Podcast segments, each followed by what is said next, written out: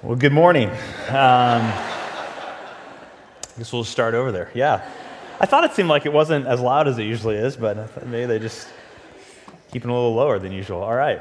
Well, um, yeah, so we're in the Gospel of Matthew. That's where we're at this morning. We're continuing in this. Um, said a moment ago, we'll read scripture in a little bit. And I just want to begin this morning by actually uh, asking you just to do kind of a little bit of a thought experiment with me. Um, to imagine that you have a friend who is a vegan. Now, maybe you, maybe you are a vegan, maybe you actually do have a friend who is a vegan, but I want you to go a little bit deeper into this imagining with me. Because I, I, don't just mean someone who's kind of a, a cultural vegan who might sneak a little bit of like real ice cream when they're on vacation or something like that. Or I'm not talking about one of those new money vegans who, you know, they, they had, a, had a girlfriend in college who was a vegan and so they, they all of a sudden became a vegan. I'm talking about kind of like a real deal vegan, like multiple generations of vegans. Like, like no one in their family has eaten meat for generations or, or any animal products. And, and, in fact, the last time that their family did eat any kind of meat or animal product, it was like the worst chapter in, in the life of their family. And, and they knew that from that point on, they weren't ever going to do that again. So this is, this is the real deal. Okay? This is next level veganism, right? So you've got this friend, you know this is their story. It's not just something they, they do, but it's really part of their identity. People know them for this. What makes them unique, it's their thing. Now, imagine you walk into your favorite steakhouse here in Kansas City Plaza 3, 801 Chop House, Capital Grille, whatever it is. And, and you see this. You see this picture. This is your friend at the table, your vegan friend about to take a huge bite out of this giant steak, and they've got like deviled eggs topped with bacon all around. And you're like, what in the world is happening? It's like you wouldn't even believe it if you weren't seeing it for your own eyes. Like if someone said, I saw this friend at, you're like, no, there's no way they would do that. Well, something like this, but even more shocking, happens in the passage we're going to look at in the Gospel of Matthew. And let me set the scene for you. Jesus is in a boat with his disciples. And this is how the scene ends in Matthew chapter 14, verse 33. It says, And those in the boat worshiped him, saying, Truly, you are the Son of God. Shocking, right? Or, or not. Because you see, it actually doesn't seem that shocking, right? This is sort of what we expect the disciples to say Jesus, you're God. You're awesome. But in reality, this is one of the most earth shattering moments in the gospel. Why is this? Because what you have is 12 Jewish men worshiping a human being. Jesus. Now, Jesus is more than just a human being. That's Matthew's whole point in, in writing the gospel. But he's not less than that. And at this point in the story, the gospel's only, the, the, the, the disciples, they only know Jesus as a human being. What would it take for you to worship someone, to worship another human being? And I, I don't just mean sort of admire someone or, or wonder at their abilities or their accomplishments or their character. I don't just mean like being amazed by an Eric Hosmer home run or, or an amazing catch by Lorenzo Cain or, or even being stunned by a beautiful painting or work of literature. Because we may wonder in those moments, we may experience awe in those moments. But look, I, am not about to fall down and worship Locaine as the God of the universe. I'm just not.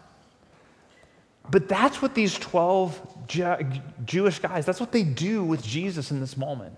They worship him as the creator and ruler of the universe. Now, you may be thinking, but Bill, isn't this kind of the ancient time? And didn't I like, remember kind of like from history class, like the pharaohs or the like the emperors in Rome, didn't they sort of like, weren't they kind of viewed as gods? And didn't people sort of kind of worship them a little bit? Is that kind of one of these situations where they see Jesus as this kind of semi divine ruler being? And, and it, it is true. In the Roman Empire, the emperors and other rules, rulers in the ancient world were often seen as kind of godlike figures or semi divine beings. But there was one group of people in the ancient world that never viewed people that way, that never viewed kings that way, that never worshiped human beings or even saw them as semi divine, and that was the Jewish people. They would have never done this. Leading New Testament scholar Richard Bauckham in his book Jesus and the God of Israel, he explains that the Jewish people at this time, they are strictly monotheistic. They only worshiped one God. And they saw the worship and obedience to that one and only God as the defining characteristic of our, their identity. It wasn't just something they did or kind of one aspect, it was who they were. For them, God, Yahweh, that's the God's name in the Old Testament, the one true God, the God of Abraham, Isaac, Jacob he was understood to be the true creator and ruler, the only creator and ruler of the universe. And this is unique in the Greco Roman world at this time. Most people worshiped many different gods. So, for a Jewish person in the first century, this what was what set them apart that they worshiped one God and Him alone. Worship was the recognition of the divine identity the creator and ruler. Look at, listen to how Richard Bauckham, how he frames this. He says, Worship in the Jewish tradition is the recognition of the unique divine identity. And so must be accorded to the one who created and rules all things, but may not be accorded to any other beings, all of whom are created by and subject to the one true God. To worship for a Jew was to say, the being I'm worshiping is the creator and ruler of the universe. It couldn't mean anything less than that. And Jews, they did not worship people or angels, they only worshiped the one true God. But here we are. This is how our story ends this morning with these words. And those in the boat worshiped him, saying, Truly, you are the Son of God. So, how did this happen? Because again, the, the Jews, they were like, ultra strict vegans in a world of omnivores, and they had been for generations. It, this is extreme, this is shocking, unbelievable that they would have done this. And Matthew, another Jewish man, is writing all this down for us this, this heresy of the greatest kind, worshiping anything other. This is what the Jews knew worshiping anything other than Yahweh. It was a cataclysmic sin that led to them being exiled and their destruction.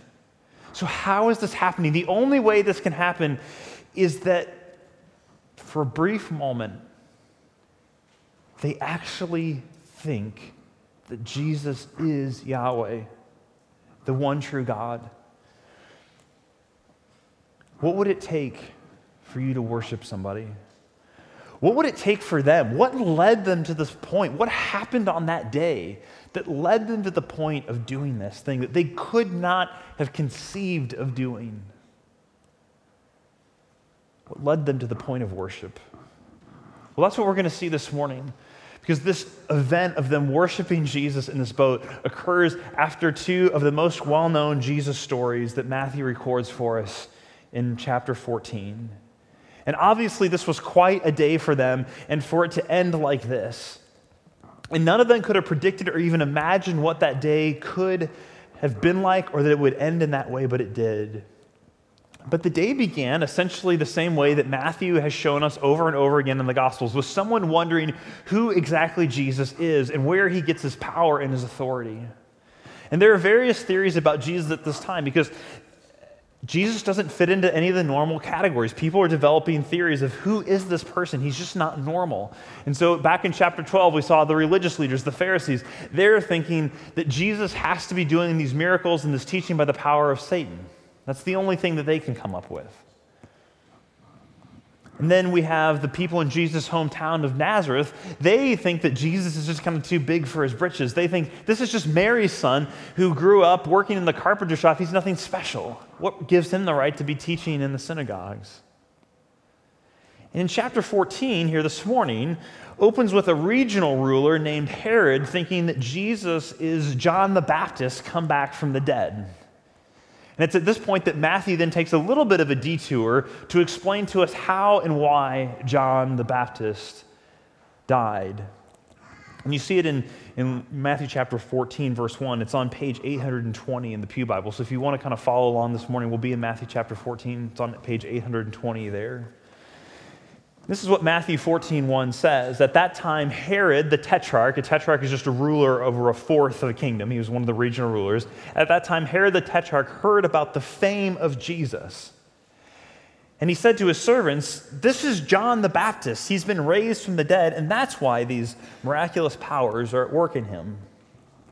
And this is where Matthew then begins to explain how is it that John needs to be raised from the dead? why is he even dead? And he goes into the story because Herod is, well, he's not exactly the picture of mental stability.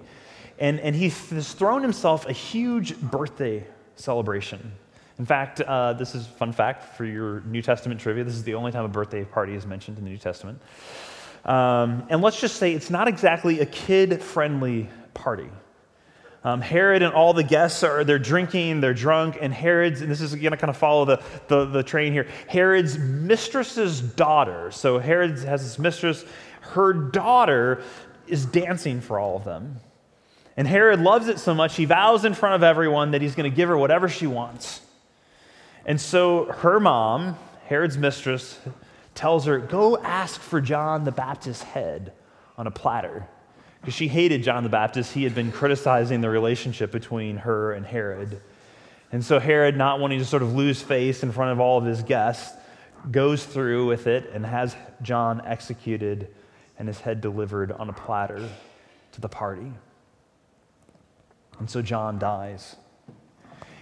And then Matthew picks up the story in that moment. And it says, after Jesus hears about this, he wants to go and be by himself.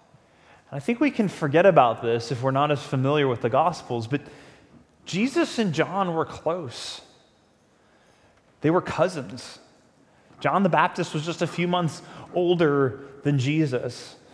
They would have grown up together, they would have spent time as family gatherings together. They were close. This is really hard news for Jesus. This is a big loss. Jesus wants to go and be alone.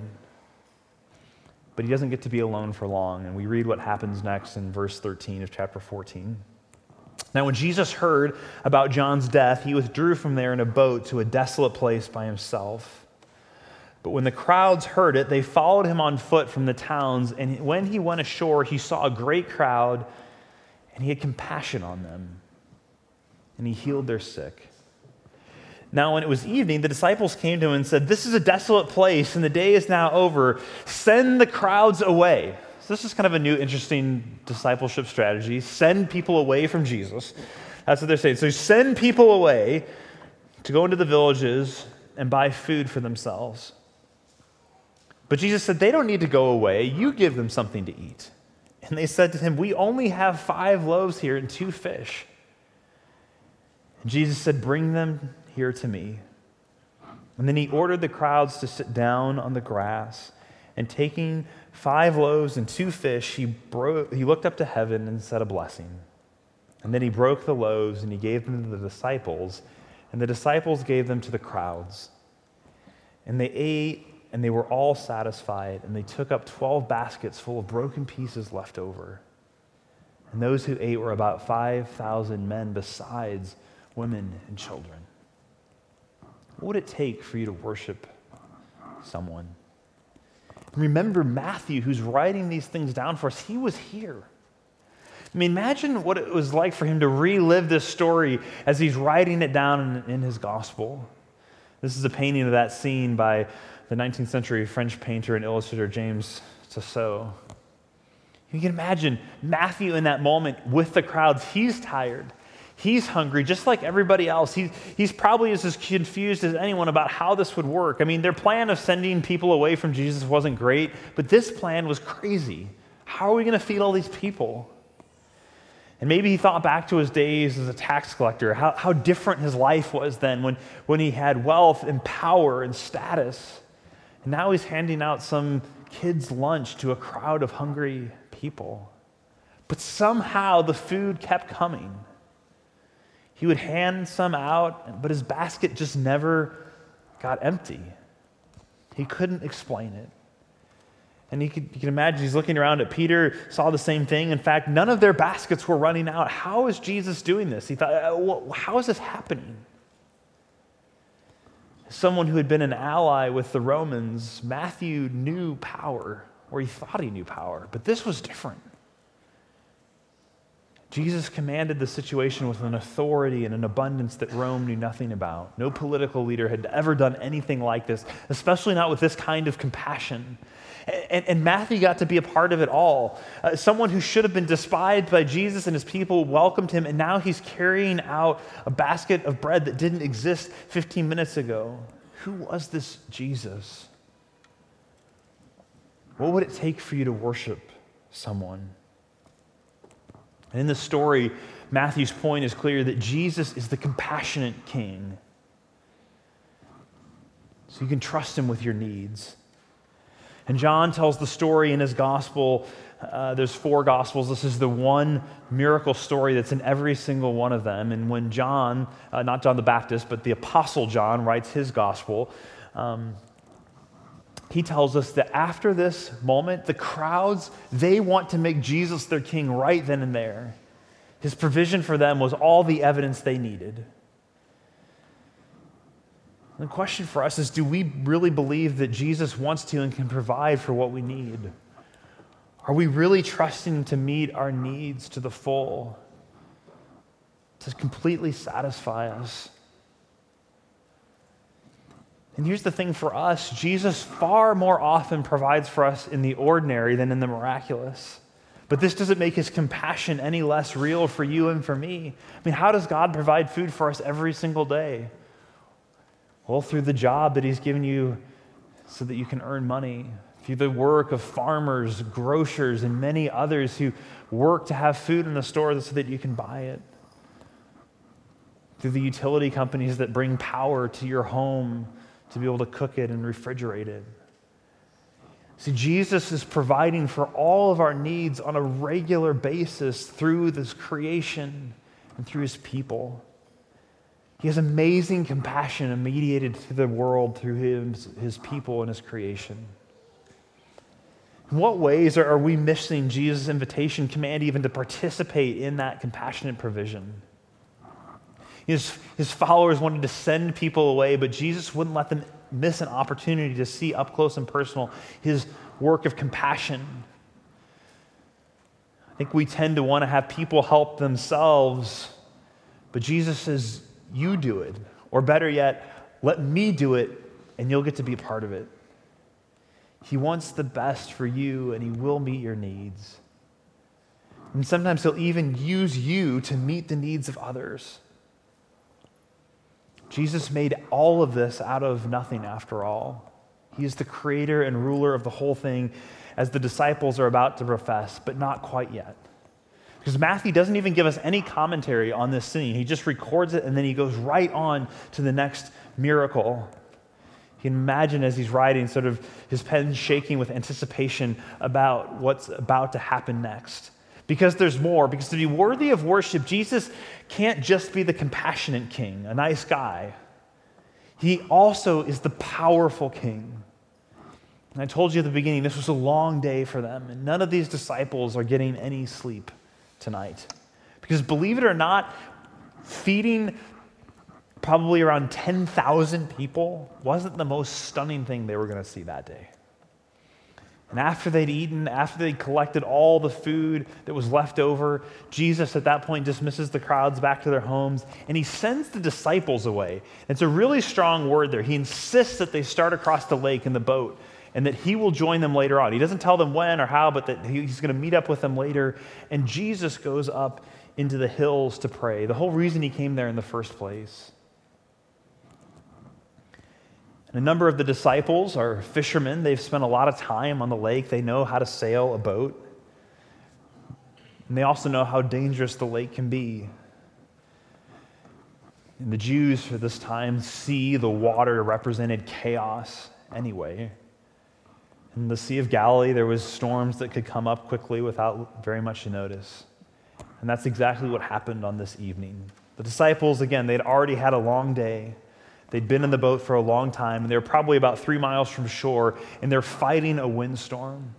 They had been battling the storm for a night hour, about nine hours, and they're utterly exhausted when it, they see something on the water, someone coming toward them, and they totally freak out.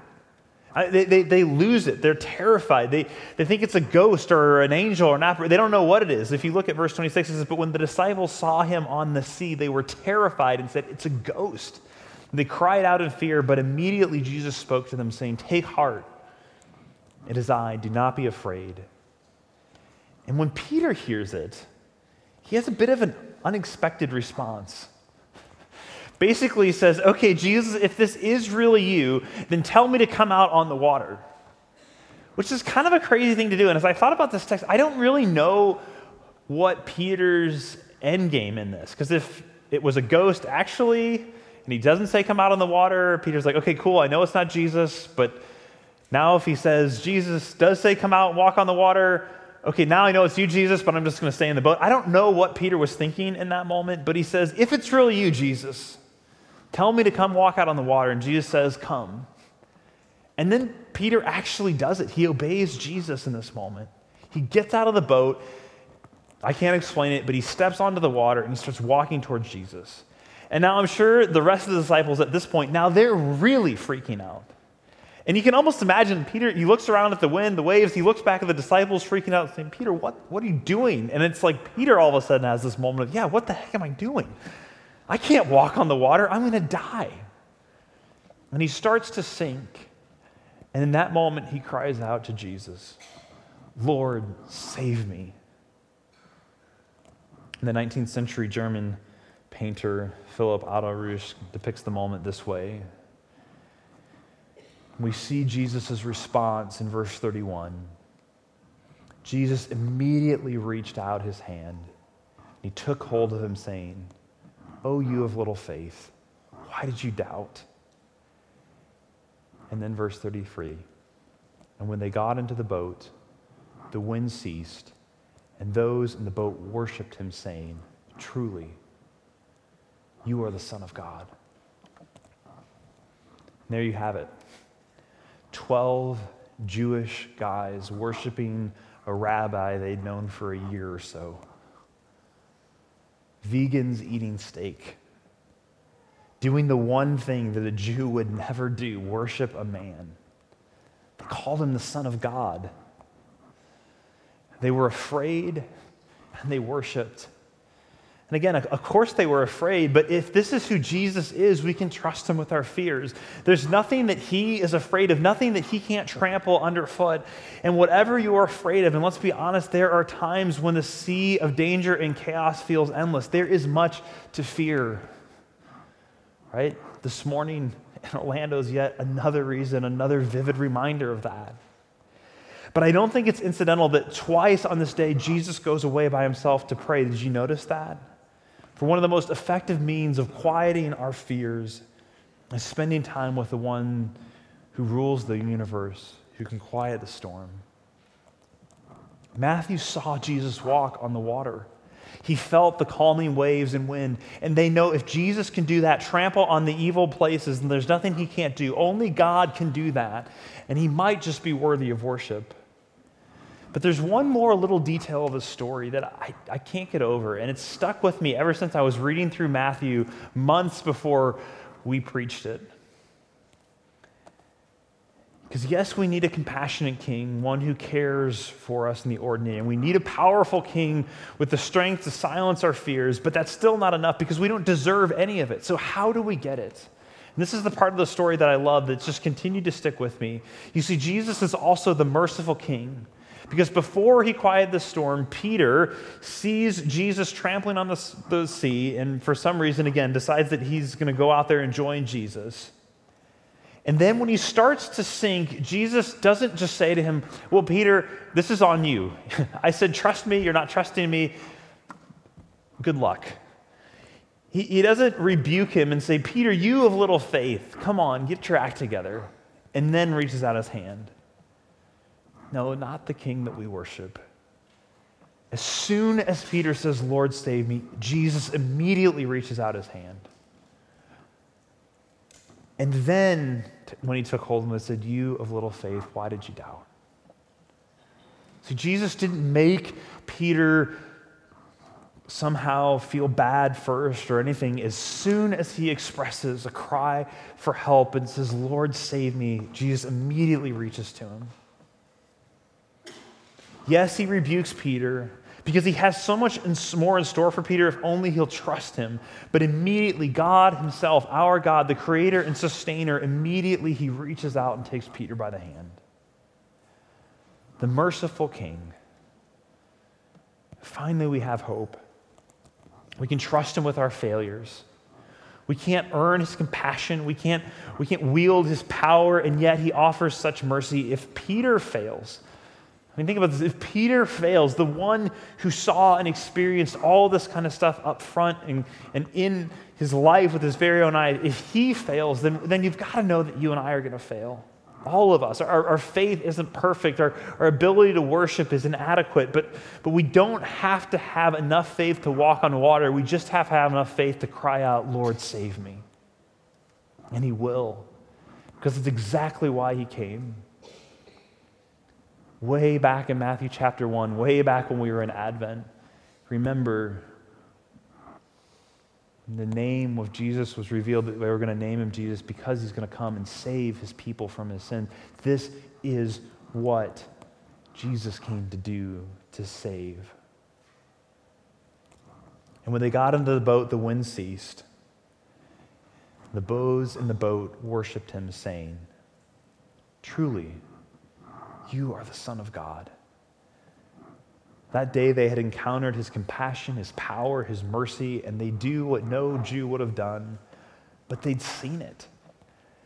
They worship him and recognize him for who he is creator, the one who creates bread seemingly out of just nothing, out of thin air, the ruler who has authority over nature the Son of God, for they see him doing the work that only God can do. And culturally, that's what sons did. That's what it meant to be a son, to do the things that your father did. And finally, they get it just for a moment. But you know, I, I, can't help but wonder if the next day, after they got to the other side and finally they got some rest and they woke up, say, oh, What happened last night? How had they forsaken their, their old identities, their heritage? We were afraid and tired. We, we didn't know what we were doing. I mean, it's still so, so early in the story. They don't really know yet who Jesus is. It, it, almost feels like dating. And, and when you're in that dating relationship, accidentally saying, I love you too soon, right? You know what I mean? The, a moment of excitement and delight, the words come out, and you can't get them back. Did we really worship him? Did we really do that? Should we have done that? Because it doesn't happen again in Matthew for a long time. Not until the very, very end of the book is this language used of the disciples' response to Jesus. Not until after they see him on the cross his compassion leading to his own death in its highest expression. It's not until after the resurrection, the greatest moment of power ever seen, when Jesus doesn't just walk on water but tramples on the grave, when he doesn't just calm the sea but promises the end of evil. It doesn't happen until Jesus, fresh out of the tomb, shows up looking for his friends, the ones who have abandoned him, denied him. But Jesus, alive again, comes and shows them mercy. For what they saw on this long day in the middle of the story, was still just only the beginning, only a glimpse. But we, looking back, we've seen it all. Not just a man, not just a teacher or an inspiration, but God Himself. The King we want, the King that we need, the King who is ours if we will trust Him. And I know this morning there's some of you here who may not believe a word of any of this. And I get that. But don't you at least want it to be true? This is what he offers hope in our needs, comfort in our fears, restoration in our failures. What would it take for you to worship someone? Let's pray. Father in heaven, my prayer today is simply that you would help each one of us to see Jesus for who he truly is, the creator and sustainer of the universe. Would we respond to him in that way of worship? We pray this in the name of Jesus, by the power of the Holy Spirit. Amen.